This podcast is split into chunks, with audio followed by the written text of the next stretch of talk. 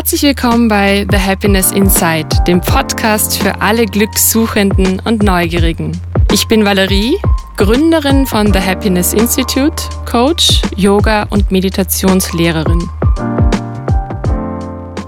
Mein heutiger Gast heißt Max Manavi Hoover.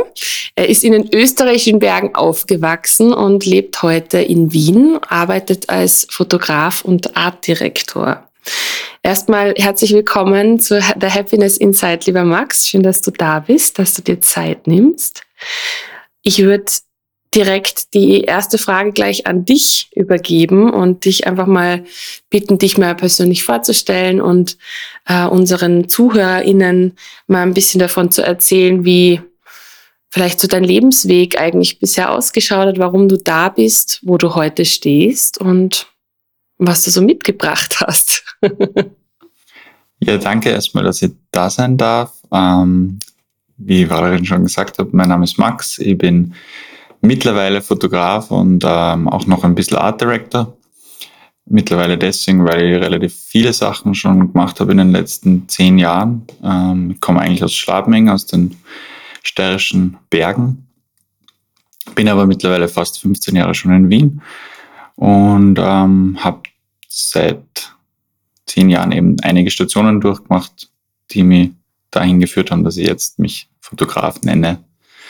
Ähm, ich habe eigentlich Grafikdesign studiert, habe dann eben relativ schnell auch mich selbstständig gemacht und als Grafikdesigner gearbeitet, ähm, aber auch durch Erfahrungen in Agenturen und so gemerkt, dass das Angestelltsein eben nichts für mich ist und dann immer wieder so kleine Burnouts gehabt, irgendwie mit denen ich mit der ganzen Szene irgendwie abschließen wollte und habe auch äh, kleine Stationen gehabt wie Shopboy in einem Tätowierladen, war ja mal ein paar Monate lang und habe dort Stopp gesaugt und so den Laden gemanagt.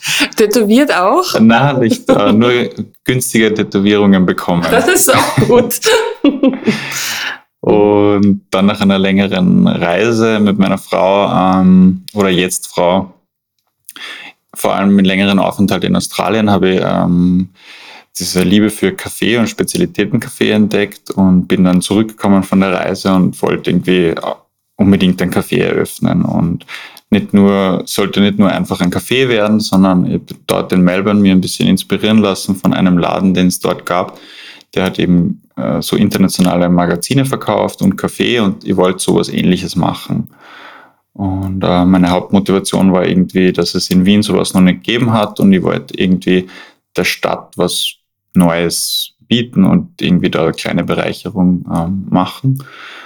Und hab dann, bin dann zurückgekommen, habe Barista-Ausbildung gemacht und äh, eben ein Café eröffnet mit äh, auch einer Ausstellungsfläche und Magazinverkauf und habe das zwei Jahre lang gemacht.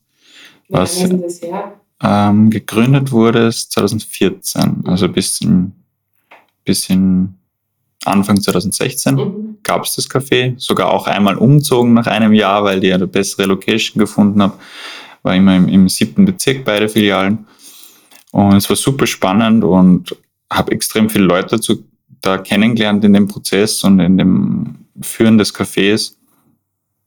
Was mir, glaube ich, die Jahre danach eben noch ganz viel davon gezerrt hat, von den Leuten, die man da kennenlernt, weil welche Leute haben Untertagszeit zum Kaffee trinken, sind meistens irgendwie selbstständige Kreative, die wir dann eben über die nächsten Jahre noch begleitet haben in verschiedenen ähm, Konstellationen oder Zusammenarbeiten. Und Genau, und dann im Café habe ich dann eben ein paar Leute kennengelernt, unter anderem äh, einen, meinen Ex-Partner von äh, einer Kreativagentur, die wir dann gegründet haben und warum das Café dann auch geschlossen wurde meinerseits. Wir haben das Café dann umgebaut in ein kleines Büro und haben dort so eine Full-Service-Kreativagentur eigentlich dann daraus geleitet. Da das aber dann recht schnell in so ein bisschen zu sehr Social-Media-Richtung abgedriftet ist, habe ich mir dann äh, da auch wieder ausgeklingt und bin wieder zurück in die Selbstständigkeit, also alleine als Freelancer gegangen. Wieder in Design eben, habe das wieder ein paar Jahre gemacht, uh, unter anderem dann auch Kalligrafiekurse gegeben wow. und Lettering-Kurse. Mhm. Ähm, das war dann auch noch so ein Standbein und dann habe ich aber irgendwie mir gedacht, ich will, mir hat immer schon Fotografieren interessiert, habe das auch schon seit zehn Jahren eigentlich gemacht, damals schon mehr Leica gekauft gehabt und eine Mittelformatkamera und so. Das hat so als Hobby gemacht. Und irgendwie habe ich gedacht, ich möchte einen Schritt jetzt wagen und, und fange das mal so nebenbei an.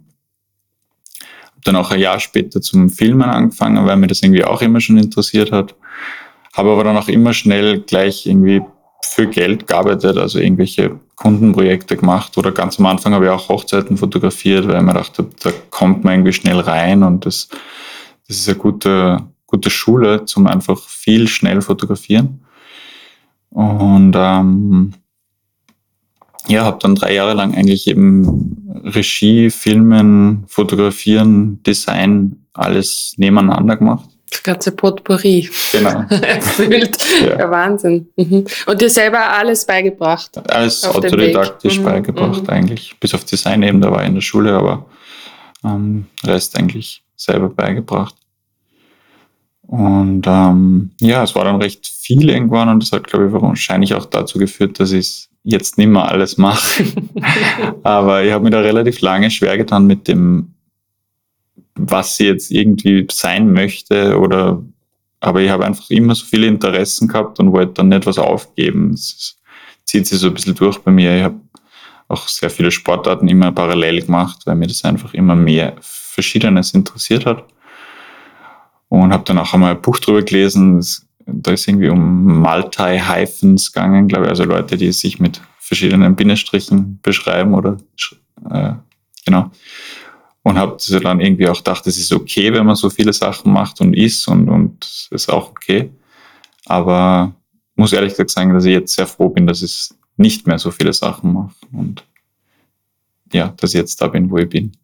Wie kam es denn dann jetzt quasi zu dieser Reduktion dieser Inter ich meine, Design, Fotografie, Video, Film, das ist ja trotzdem irgendwo artver artverwandt und trotzdem wie, wie konntest du diese Entscheidung treffen, sozusagen das auch wieder zu bündeln und dich auf, auf eine Richtung oder auf zwei Richtungen jetzt mit Artdirektion äh, zu reduzieren?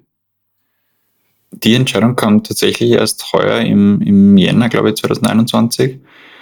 Ähm, wir haben im September letzten Jahres unseren Sohn bekommen, der sowieso schon mal das Leben irgendwie umgekrempelt hat. Und auf einmal hat man viel weniger Zeit und viel mehr zu tun und, und ist alles toll, aber auch alles sehr schwierig.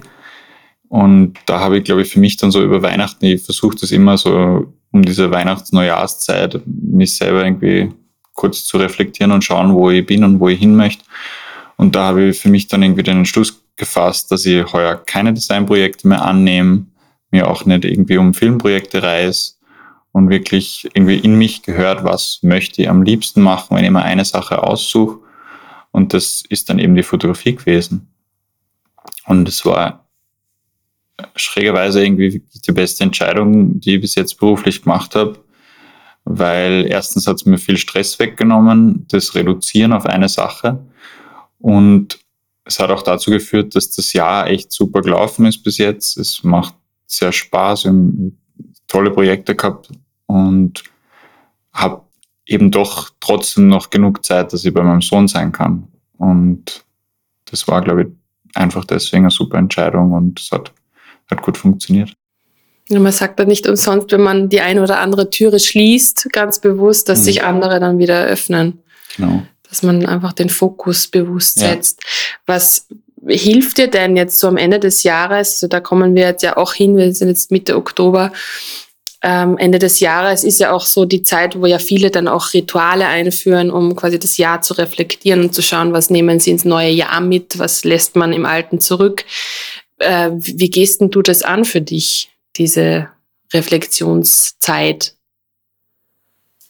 Ich glaube, ich habe da nicht so eine genaue Formel dafür. Ich mache das sicher jedes Jahr immer ein bisschen anders. Ich versuche oder versuchte mir bis jetzt ähm, die letzten Jahre eben in ein paar Tage einfach zu nehmen, in denen ich Zeit habe, mich mit einem Notizbuch irgendwie hinzusetzen und zu schauen, wo, wo sind wir gerade und wo wollen wir hin. Äh, aber jetzt keine bestimmte Formel. Diese Zeit zu nehmen wird heuer sicher etwas schwieriger, weil der kleine Mann doch vieles umgekrempelt hat und Zeit für sich zu nehmen, gerade daheim, ist extrem schwierig momentan noch, wird sicher irgendwann auch besser. Ähm, aber ich glaube, ich werde mich vielleicht ins Büro verziehen und da, dort ein bisschen Zeit für mich schaufeln und zu schauen, ähm, wo ich nächstes Jahr hin möchte, was so meine Ziele sind und ähm, werde es dann so versuchen, glaube ich, niederzuschreiben und zu schauen, was die Next Steps sind. Holst du dir generell, also wenn du jetzt heraus, an herausfordernde Zeiten im Leben denkst, da, die haben wir ja alle, ähm, holst du da Unterstützung? Also jetzt gerade jetzt als, als Überleitung auch ähm, das Ziele setzen, das machen ja viele auch im Coaching, weil sie einfach diese Unterstützung brauchen, da Klarheit zu finden.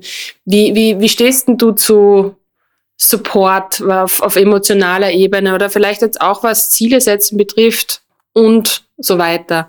Coaching, Therapie, wie stehst du dazu? Ich habe tatsächlich, äh, weiß jetzt nicht, ob es letztes Jahr war, aber irgendwann in den letzten Jahren auf jeden Fall habe ich ein, zwei, drei Coaches angeschrieben, die jetzt so mit Kreativen zusammenarbeiten, weil mich das eben selber total gestresst hat, dass ich mich nicht festlegen konnte auf eine Sache. Und ich wollte irgendwie schon gern mich festlegen, aber konnte es nicht und hat mir da super schwer dann.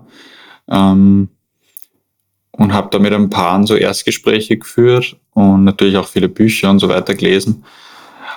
Irgendwie hat es aber dann nie ganz gereicht, dass ich mich dann für längere Zusammenarbeit ähm, committed habe und habe einerseits war es vielleicht auch zu teuer in dem in dem Stadium, in dem ich gerade mich befunden habe und habe dann gedacht, ich versuche selber und ähm, habe dann eben eher bei Büchern und so nach Auswegen oder nach, nach richtungsweisenden Sachen gesucht.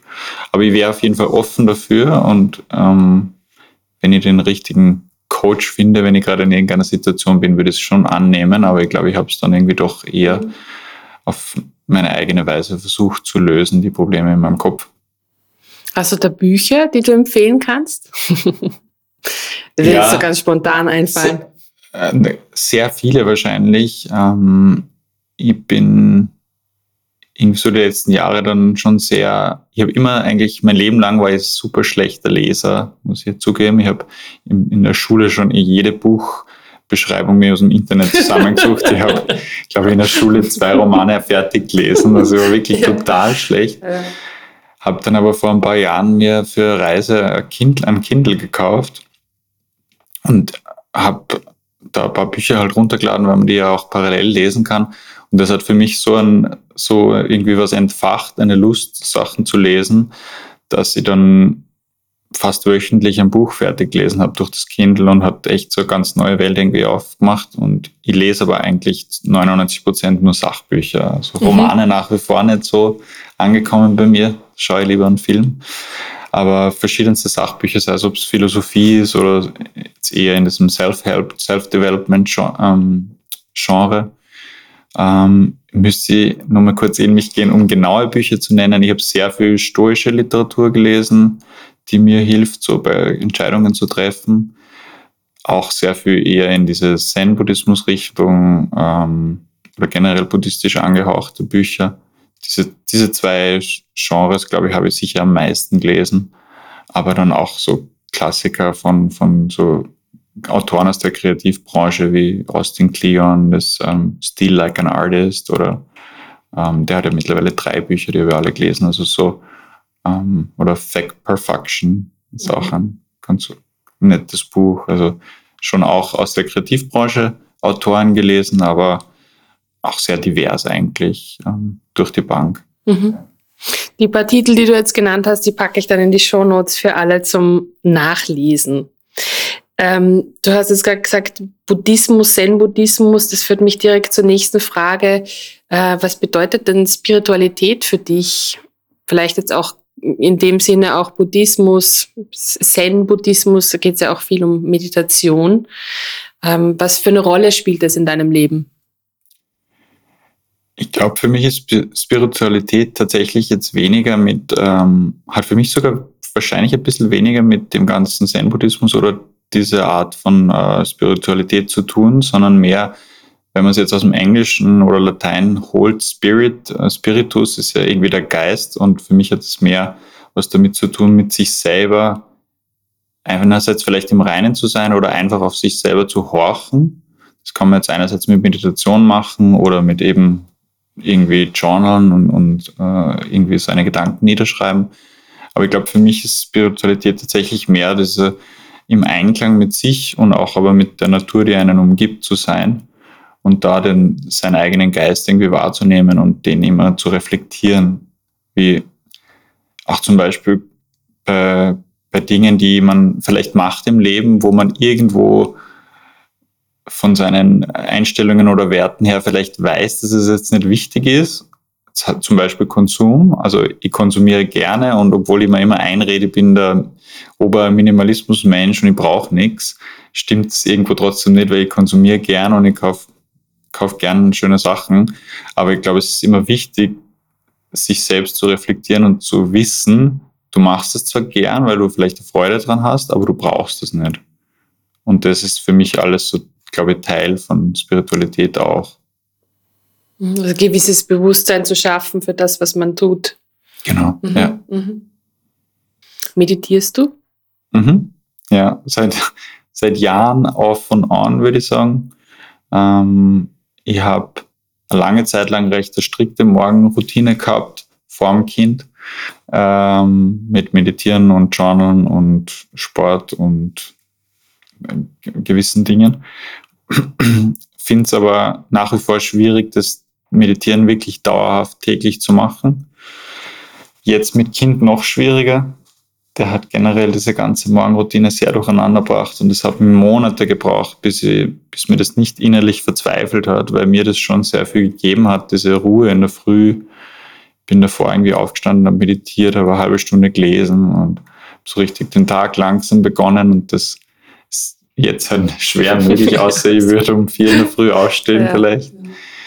Und es hat mir wirklich lange Monate gekostet, dass ich damit selber irgendwie in meinem Kopf sage, okay, es ist jetzt so und es einfach akzeptiere, dass es jetzt nicht geht oder nicht so leicht geht und ich das eher Tag für Tag nehme. Und wenn ich, so wie heute hat es funktioniert, um sechs aufstehe und ich sehe, ah, er ist noch nicht munter, dann gehe ich meditieren. Und dann mache ich es und dann ist es schön. Aber wenn er schon munter ist, dann muss ich es halt einfach annehmen, dass es heute nicht geht oder ich mache es vielleicht später, wenn Zeit bleibt. Und so habe ich das jetzt für mich momentan. Das ist eh schon die größte Meditation, einfach das Leben so zu nehmen, wie es kommt. Genau. Mit allen äh, Eventualitäten. Und da ist ein Kind wahrscheinlich die, die größte Challenge, beziehungsweise eben ja Übung ne, für die Praxis quasi im Alltag, die Meditationspraxis. Ja. Genau.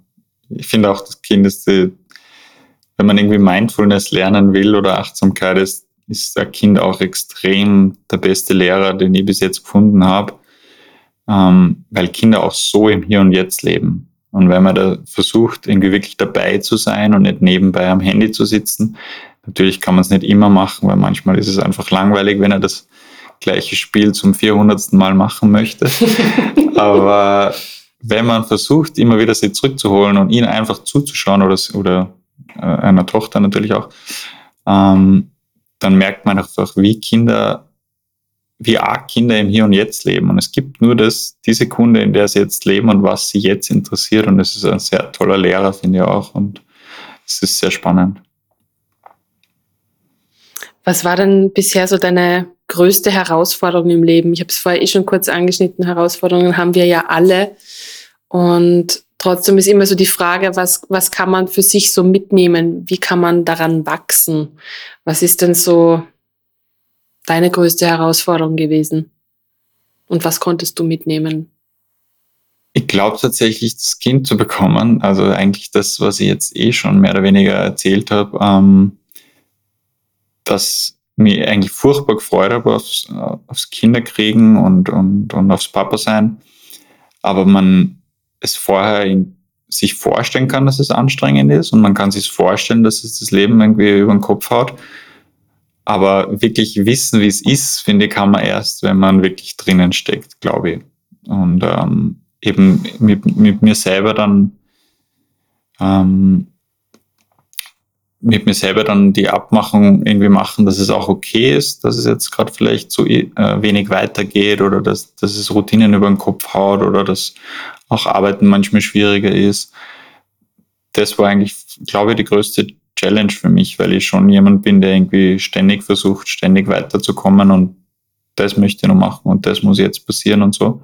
Und sich da einfach ein bisschen zurückzuholen wieder und zu sagen, es geht jetzt, was geht und mehr geht jetzt gerade nicht. Und das war schon die ersten Monate eine große Herausforderung. Und ich glaube, daran sind, sind wir gewachsen, meine Frau und ich. Mhm. und ja, würde ich sagen. Warum bist du denn hier auf dieser Welt? Gibt es sowas wie, also gerade wir haben vorher über Spiritualität gesprochen und gerade im Buddhismus auch, würde ich jetzt so ganz grob zusammengefasst sagen, gibt es ja auch immer irgendwie so einen Sinn im Leben. Was ist denn so dein Sinn im Leben? Ich glaube jetzt nicht, glaube ich, ganz dran für mich, dass, es, dass ich jetzt irgendwie geboren wurde, um irgendeinen Zweck zu erfüllen. Das glaube ich nicht.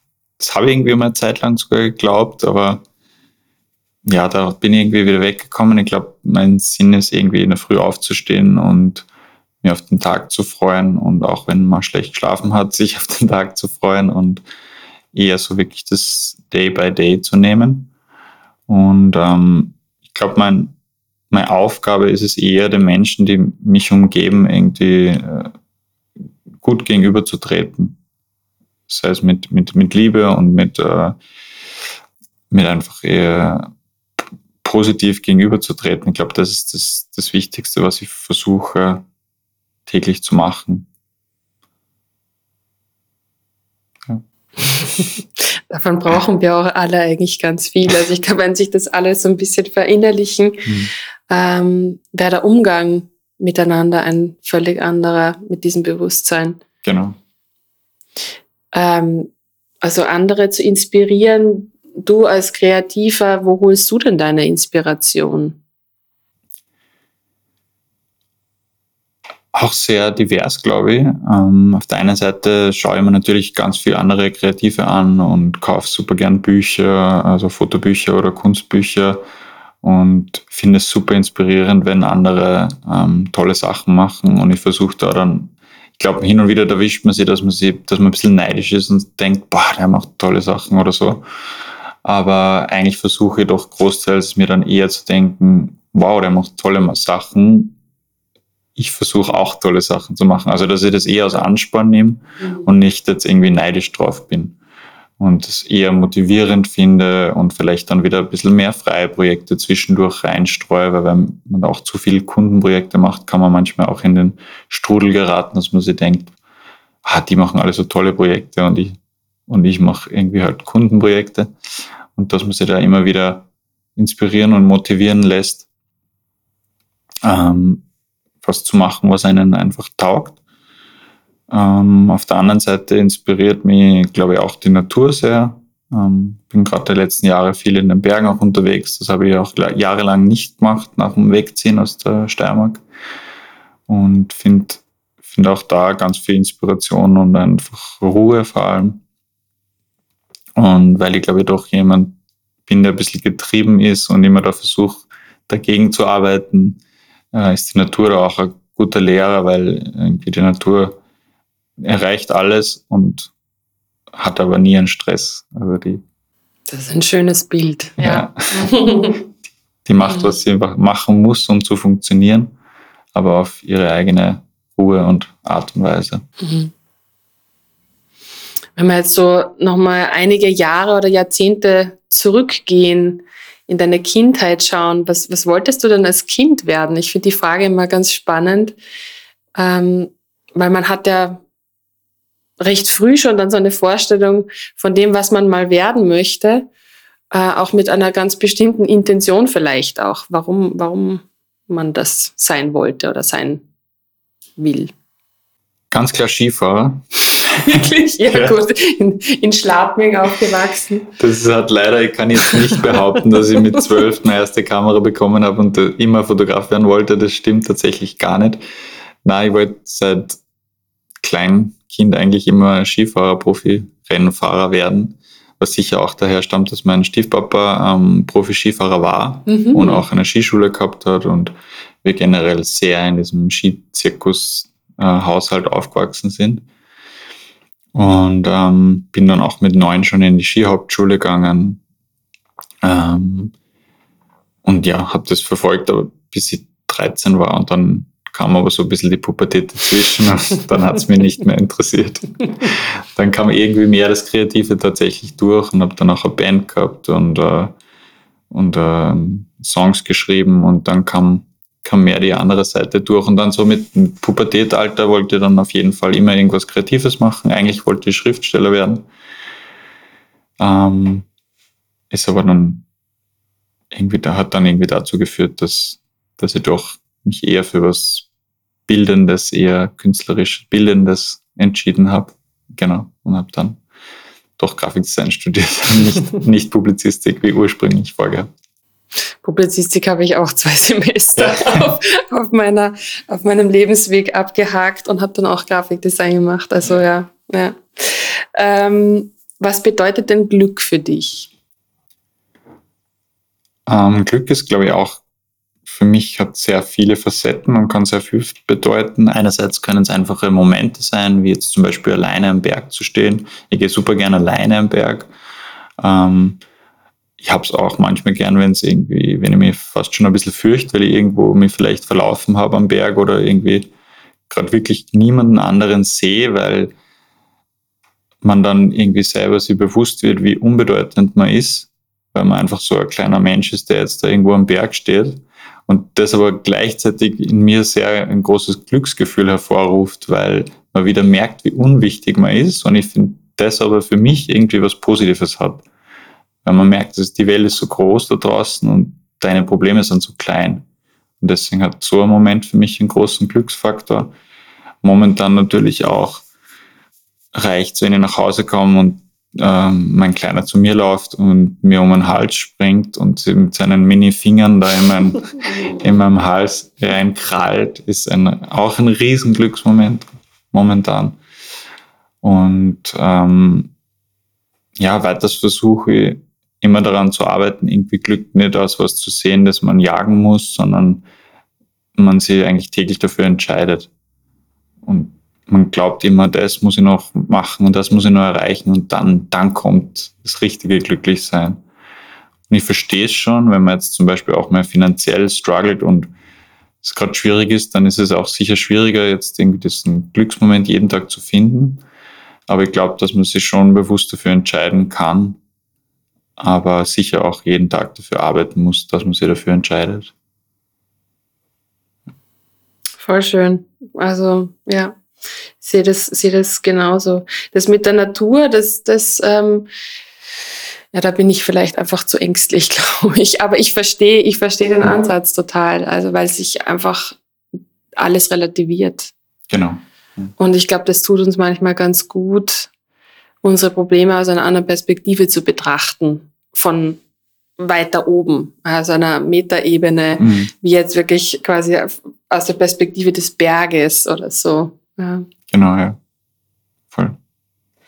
Ähm, du hast ganz zu Beginn des Gesprächs schon so ein bisschen das Thema Werte angesprochen. Äh, Finde ich auch immer ein ganz spannendes, ähm, weil sich viele Menschen gar nicht so bewusst sind, ob sie wirklich nach ihren Werten im Leben leben, ob sie das Leben danach ausrichten. Gibt es für dich Werte, wo du sagst, okay, die stehen für dich so ganz an oberster Stelle und du richtest dich wirklich auch so ein bisschen bewusster danach aus. Gibt sicher, ja. Ähm, wie auch schon kurz erwähnt, glaube ich, ist es immer so ein bisschen ein, ein Spiel, ob man die Werte dann tatsächlich lebt oder ob man sie sich nur erträumt oder vorstellt. Ich bin zum, ich bin zum Beispiel immer super inspiriert, wenn ich Geschichten lese oder Filme sehe über so Leute, die aussteigen aus der Gesellschaft. Ich war in der Jugend auch in einer Punkband und ich glaube, da immer schon ein bisschen so anti-autoritär gewesen und die Gesellschaft ähm, auch ein bisschen von außen betrachten und ob das überhaupt alles sein muss, so wie wir leben. Und deswegen bin ich da immer sehr begeistert, wenn Leute das schaffen, aus der Gesellschaft auszusteigen und mit ganz wenig irgendwie auszukommen. und finde das immer furchtbar inspirierend, aber ich glaube, das tatsächlich zu leben würde ich momentan jetzt mir trotzdem noch nicht entscheiden. Also das ist zum Beispiel jetzt ein Wert, wäre vielleicht eben mit wenig Dingen, vor allem materiellen Dingen auszukommen und das nicht zu brauchen. Aber auf der anderen Seite findet man halt auch für schöne Momente, jetzt zum Beispiel mit einem schönen Rennrad, kann man sehr tolle Momente haben und es ist natürlich teuer und man braucht auch nicht das Beste, glaube ich, aber ein gutes Rad ist trotzdem besser als ein nicht gutes Rad, um eine schöne Ausfahrt zu haben. Und deswegen ist dann, sind dann gewisse finanzielle Mittel helfen dann schon wieder, ähm, gewisse Dinge zu machen, gerade was jetzt Sport anbetrifft, weil Sport doch oft Equipment, ähm, Equipment oft nötig ist, um gewisse Sportarten auszuüben und oder jetzt auch reisen zu gehen. Kann man natürlich sicher auch mit sehr wenig Geld, aber ist es schwieriger wahrscheinlich oder muss man anders dran rangehen. Aber ich glaube, Werte sind für mich insofern die wichtigsten, dass einem trotzdem, wie auch kurz schon erwähnt, immer bewusst ist, dass man es nicht braucht.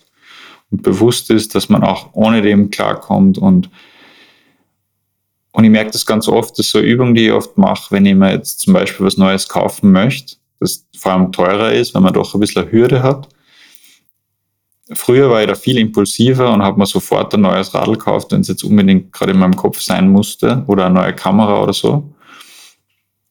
Und mittlerweile versuche ich da viel mehr mich zu bremsen und innezuhalten und zumindest einmal zwei, drei Wochen zu warten und dann zu schauen, will ich das eigentlich wirklich noch immer so furchtbar gerne oder tue ich mir gerade selber was Besseres, wenn ich das Geld vielleicht auf der Seite habe und einfach für meinen Kopf so mehr Seelenfrieden, äh, sag mal, Entschuldige, Seelenfrieden, sag mal. Ja, ja. ja. in meinem Kopf mehr, mehr Friede herrscht, wenn, wenn ich nicht den letzten Euro in das, in das neue Rad stecke oder so. Und das im Nachhinein oft noch viel schönere Übung ist. Ja, ich wollte mir zum Beispiel kürzlich eine neue Kamera kaufen und habe mir gedacht, nein, ich leise mir jetzt vorher von einer Kollegin und schaue dann, ob ich es tatsächlich so gern haben möchte. Und das hat eben dazu geführt, dass ich jetzt zum Schluss gekommen bin, dass ich sie gerade nicht brauche. Mhm. Und ich glaube, das könnte man viel öfter machen, dieses kurz innehalten und zu schauen, braucht man das jetzt wirklich? Gerade was so Konsumgüter anbelangt, wird es einem ja immer leichter und leichter gemacht und hat natürlich Amazon vorgelebt mit dem One-Click-Buy. Aber es ist ja generell wirklich mittlerweile so leicht, sich Sachen zu kaufen, dass einfach impulsive Käufe ohne Hürde ständig passieren und das ich sicher sehr oft gemacht habe in den letzten Jahren und da versuche gerade ein bisschen dagegen zu arbeiten wieder. Mhm. Und das Schöne ist, wenn das gelingt. Weil man, glaube ich, auch dann selber ein bisschen stolz ist auf sich. So ist es, ja. Sehr inspirierend. ja, weil man, man hat ja fast kein Bargeld mehr in der Hand tatsächlich. Ja. Also es geht ja alles klick, klick, klick, zack, zack, zack. Ja. Und äh, am Ende des Monats schaut man dann ins Online-Banking und kriegt einen sehr hohen Puls. Und man sich denkt, okay, wow, da bin, da ist es wieder durchgegangen mit mir. Genau. Das habe ich immer noch leider, aber ich weiß trotzdem nicht, wo das Geld hingeht. Auch wenn man weniger kauft. Mhm. Was, was war denn so das schönste Kompliment, das du jemals bekommen hast? Das ist eine sehr schwierige Frage eigentlich. Ähm, aber ich glaube tatsächlich ähm, von meiner Frau, die das schon ein, zwei Mal erwähnt hat, die mir nie ganz sicher war, wie sie es meint, aber sie hat schon ein paar Mal zu mir gesagt, was sie so an mir mag oder liebt, ist, dass sie nennt es immer, dass ich pure bin. Ähm, ich weiß nicht, ob man es jetzt mit rein übersetzen möchte, aber sie nennt es halt so. Und ich tue mir ja total schwer, das Kompliment anzunehmen, glaube ich, weil ich eben nicht ganz genau weiß, wie sie es meint. Aber ich finde es trotzdem nach wie vor das schönste Kompliment, glaube ich, das ich bekommen habe.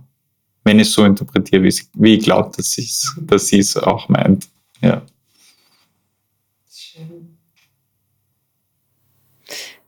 Wenn du die Möglichkeit hättest, ein riesengroßes Plakat, jetzt beispielsweise am Stephansdom, ähm, gestalten zu dürfen mit einer Message für die Welt da draußen. Und vielleicht gibt es dann auch noch einen großen Medienrummel, das heißt, es wird noch weiter in die Welt hinausgetragen. Was wäre dann so deine Message, die du da rausbringen möchtest an die Leute? Das ist tatsächlich, ähm, ich habe schon öfter über das nachgedacht und jetzt habe es gerade wieder, wurde es wieder für, bei mir ins Gedächtnis gerufen, weil ich jeden Morgen, ähm, wenn ich aufstehe, mit dem kleinen momentan die Jack Johnson Playlist aufdrehe und diese Message jetzt auch fladern würde von ihm oder von einem Song von ihm. Und zwar wäre die uh, Slow down everyone, you're moving too fast. Das wäre, glaube ich, meine Message, die ich gern plakatieren würde weil es vor allem an mich selber auch ein Appell gerichtet ist, weil ich, wie gesagt, die letzten Jahre vor allem immer sehr getrieben war und wollte immer alles, wollte unbedingt mit 25 das Café eröffnen, damit ich für mich weiß, ich habe das mit 25 schon gemacht und so. Oder wollte halt andere Dinge immer bis zu einem gewissen Zeitraum erreichen und ganz ganz schnell sein und, und, und da ja keine Zeit verlieren und das schnell erreichen und so weiter. Und deswegen glaube ich, ist es auch in erster Linie ein, ein Appell an mich selber, ähm, zu lernen, dass man, dass man auch mal ein bisschen einen Gang runterschaltet. Und ich glaube, dass das in sehr vielen Facetten extrem wichtig und bereichernd für die Gesellschaft wäre, wenn man innehält, sei es in zwischenmenschlicher Kommunikation. Ich glaube, dass man sehr viel Streit, sehr viel ähm, Dispute stoppen, frühzeitig stoppen oder lösen könnte, wenn man einfach innehält und nicht so impulsiv reagiert. Oder beim Kaufverhalten genauso, wie wir gerade geredet haben. Wenn man einfach Slow Down bei allen Dingen implementieren würde, würde das, glaube ich, extrem viel helfen, sei es zwischenmenschlich, sei es gesellschaftlich, sei es arbeitstechnisch. Und ich glaube, es hätte sehr, sehr wenig ähm, Nachteile. Ich glaube, viele Leute, die jetzt ähm, vielleicht ein bisschen mehr in, in gesellschaftlich ähm, ökonomisch denken, glauben, dass irgendwie die Wirtschaft zusammenbricht, wenn man jetzt zum Beispiel mal einen Gang runterschaltet oder so. Es kann schon sein, dass die Wirtschaft ein bisschen langsamer vorangehen würde, aber wen wird es tangieren? Was, was wäre der Nachteil? Aber ich glaube, es hätte fast nur Vorteile, wenn man Sachen langsamer angeht da gibt es so kleine Beispiele, wo man das irgendwie an sich selber testen kann, wenn man jetzt zum Beispiel heimkommt und was kochen möchte. Und aber eigentlich keine Zeit, oder man glaubt, man hat keine Zeit, weil vielleicht hat man danach noch irgendeine Verabredung oder was auch immer. Dann kocht man was, wo man hudelt und man schnipselt und passiert und man schneidet sich den Finger. Und hätte man das aber nicht gemacht und hätte es einfach in Ruhe geschnitten, wäre man sicher genau schnell gleich fertig gewesen, aber hätte sich selber innerlich nicht gestresst hätte sie nicht geschnitten und hätte wahrscheinlich sogar besseres Essen, weil man sich Zeit genommen hat dafür. Und das ist in der Arbeit genauso, wenn man fünf Tasks an, auf seiner To-Do-Liste heute hat und versucht, die alle gleichzeitig zu machen, kommt man wahrscheinlich sogar langsamer voran, als wenn man sich denkt, okay, jetzt machen wir mal das eine fertig, wenn das funktioniert, machen wir das nächste fertig und wenn es jetzt nicht mehr ausgeht, dann machen wir es morgen. Und ich glaube, so würden Sachen einfach besser werden und man wird sich selber vor allem einen Gefallen tun, weil man sich nicht irgendwie in einen hohen Puls bringt und sich selber stressen würde. Ja, deswegen glaube ich, wäre das meine Message. Ja, dein, dein Wort in Gottes Ohr. Also ich glaube, das ist wirklich etwas, was wir uns ähm, zu Herzen nehmen dürfen. Und jeder für sich einfach schauen, wo kann man, wo kann man einen Gang zurückschrauben und bewusster ins Handeln gehen. Ja, also weniger dieses Reaktive als dieses, okay, okay, was, worum geht's eigentlich gerade wirklich? Ja. Genau, da gibt's eh so ein ganz bekanntes äh, Zitat auch, wo es jetzt mehr so zwischenmenschliche Kommunikation anbelangt. Mir fällt es jetzt nicht wortwörtlich ein, aber im, im übertragenen Sinne ist es nach jedem Stimulus ist es, gibt's eine Response und dazwischen gibt's aber einen kurzen Moment, der, der sehr viel entscheidet, in dem, in dem sie sehr viel entscheidet. Und einfach diesen Moment, sich ganz kurz rauszunehmen, ähm, der kann, glaube ich, sehr viel, sehr viel Dinge lösen. Jetzt zum Beispiel gestern bin ich fast mit dem Kinderwagen überfahren worden von einem Taxifahrer. Beim Laufen und es war wirklich kurz, äh, kurz ein bisschen scary, weil der hat einfach nicht hingeschaut und hätte uns am Gehsteig fast überfahren.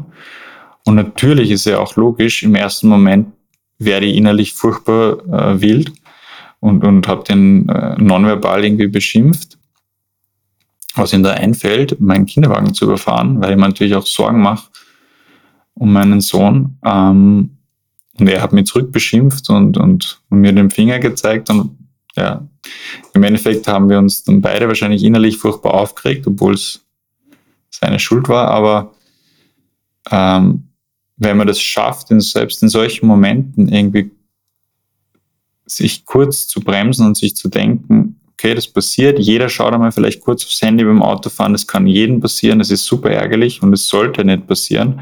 Aber ich glaube, wenn wir in uns hören, haben wir das alle schon mal gehabt, dass wir am Autofahren kurz unachtsam waren oder am Radl oder wo auch immer. Ähm, und im Endeffekt tut man sich immer nur selber nichts Gutes dabei, wenn man sich über Sachen aufregt oder sei es über einen Kunden, der gerade irgendwie mühsam ist oder über die Mama oder über, ist ja wurscht wer. Aber im Endeffekt, wenn man sich selber über Sachen aufregt, tut man sich nur selber nichts Gutes, weil man sich selber aus dem Gleichgewicht bringt und eigentlich nichts damit erreicht. Wird, die Situation wird dann nicht besser. Manchmal sicher fühlt es sich gut an, wenn man sich vielleicht kurz aufregt über jemanden und sich ja. von der Seele redet. Das ist der einfachere Weg manchmal, ist genau. einfach an den, an den, ans Gegenüber rauszulassen. Ne? Genau. Mhm. Aber das, das, ja, das, das Beispiel, was du gebracht hast, ist natürlich schon Königsdisziplin, wenn es natürlich ums Kind geht. Äh, genau. Dass man da dann reflektiert und sagt, ja, diesen Moment kann jeder haben. Ja. Ist richtig, natürlich, ja. von den Fakten her, aber total schwierig und äh, ich weiß nicht, ob man das jemals in der Situation schaffen würde überhaupt, weil es das so eine emotionale Situation ist.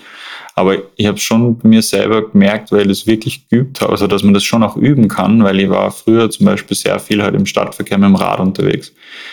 Und jeder Autofahrer, der uns irgendwie geschnitten hat oder, oder nicht, nicht achtsam Auto gefahren ist, den habe ich wüst beschimpft und auf die Motorhaube kaut. Und ja, wirklich, ich war nie cholerisch außer am Radl, mhm. weil mir das einfach so geärgert hat, wie, wie asozial manche Leute Auto fahren, weil es richtig gefährlich ist gegenüber dem Radlfahrer. Weil du einfach so sehr der Schwächere ähm, in, der, in der Kette bist. Und mich hat das einfach immer innerlich immer so rasend gemacht. Ähm, bis ich irgendwie gemerkt habe, das bringt eigentlich mir überhaupt nichts, weil ich mich selber dann wahrscheinlich noch eine Stunde später darüber aufregt, dass dann am Abend noch irgendjemandem erzähle, wie asozial der heute war und das immer noch mit mir trage, aber es mir eigentlich überhaupt nichts bringt. Und jetzt mittlerweile versuche ich, wenn ein Autofahrer, äh, mittlerweile versuche, wenn ein Autofahrer asozial reagiert im Verkehr, dass ich dem dann zuwinke.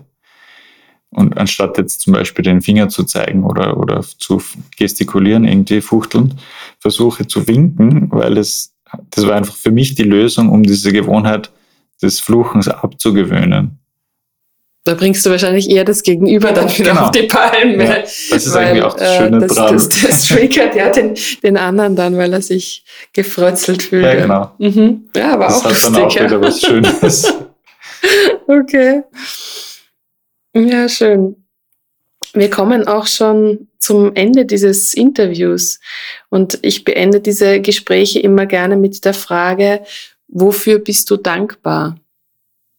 Weil das eine Praxis ist, die, glaube ich, auch der Gesellschaft sehr gut tun würde, wenn man sie öfter integriert und äh, sich immer wieder Zeit dafür nimmt, für einen Moment in sich zu gehen und zu fragen, hey, wo stehe ich denn eigentlich gerade und wertzuschätzen, was man hat und den Fokus auch wirklich darauf zu lenkt, äh, da, darauf lenkt, was man hat und eben mehr in die Fülle geht. Ja, das finde ich super wichtig und ist auch eine fast tägliche Praxis von mir. Ich habe sogar gemerkt, dass man besser einschlafen kann, wenn man sie kurz davor. Es gibt ja auch diese Gratitude Journals, aber es reicht, finde ich, oft sogar, wenn man sie im Bett nochmal kurz den Tag Revue passieren lässt und sich einfach denkt, für was man heute dankbar ist. Ich habe echt gefunden, dass ich dann, dass man danach besser einschlaft. Ähm, ich bin, glaube ich, für ganz viele Dinge dankbar. Auf, in erster Linie auf jeden Fall über meinen Sohn, der gesund ist und, und, und glücklich ist und den ich jeden Tag sehen kann und mit ihm Dinge unternehmen kann. Bin aber auch extrem dankbar für, wie das Jahr bis jetzt gelaufen ist, für die Entscheidung, die ich getroffen habe, irgendwie mich auf die Fotografie, Fotografie zu konzentrieren. Was das, zu was das geführt hat, meine Kollegen im Studio und, und der Austausch, den wir haben und dass wir alle sehr miteinander arbeiten und nicht gegeneinander, weil das auch schon ganz anders erlebt habe. wir helfen uns bei so vielen Dingen, sei es ob es Kostenfragen sind oder Inspirationen oder Equipment leihen. Also bin ich super dankbar auch für die Community da bei uns im Studio. Ähm, bin aber auch grundlegend extrem auch meiner Frau dankbar, dass sie mich immer unterstützt bei allem und auch jetzt in dem ersten schwierigen Jahr mit unserem Sohn sehr hinter mir gestanden ist, dass ich meinen Traum trotzdem verwirklichen kann und dem nachgehen kann. Und bin aber auch grundsätzlich dankbar einfach in die Welt, in der er hineingeboren wurde, glaube ich. Mein Elternhaus und mein Umfeld, mein, die Berge wahrscheinlich auch, in die ich geboren wurde und all, also kann ich ganz zurückgehen bis, bis zum ganz Anfang eigentlich, über das ich alles dankbar bin, weil ich glaube, dass alles dazu führt oder geführt hat, wo man dann jetzt steht und wo man jetzt ist. Und gibt es ganz viele Dinge, glaube ich, über die man dankbar sein kann. Danke Vielen auch. Dank. Danke auch dir, dass du ja, dir die Zeit genommen hast und so offen und so spannende Dinge hier erzählt hast, uns ganz viele Insights geschenkt hast. Und ja, ich wünsche dir, deiner Familie alles, alles Wunderbare und für deinen beruflichen Weg natürlich auch. Und danke. danke ebenfalls.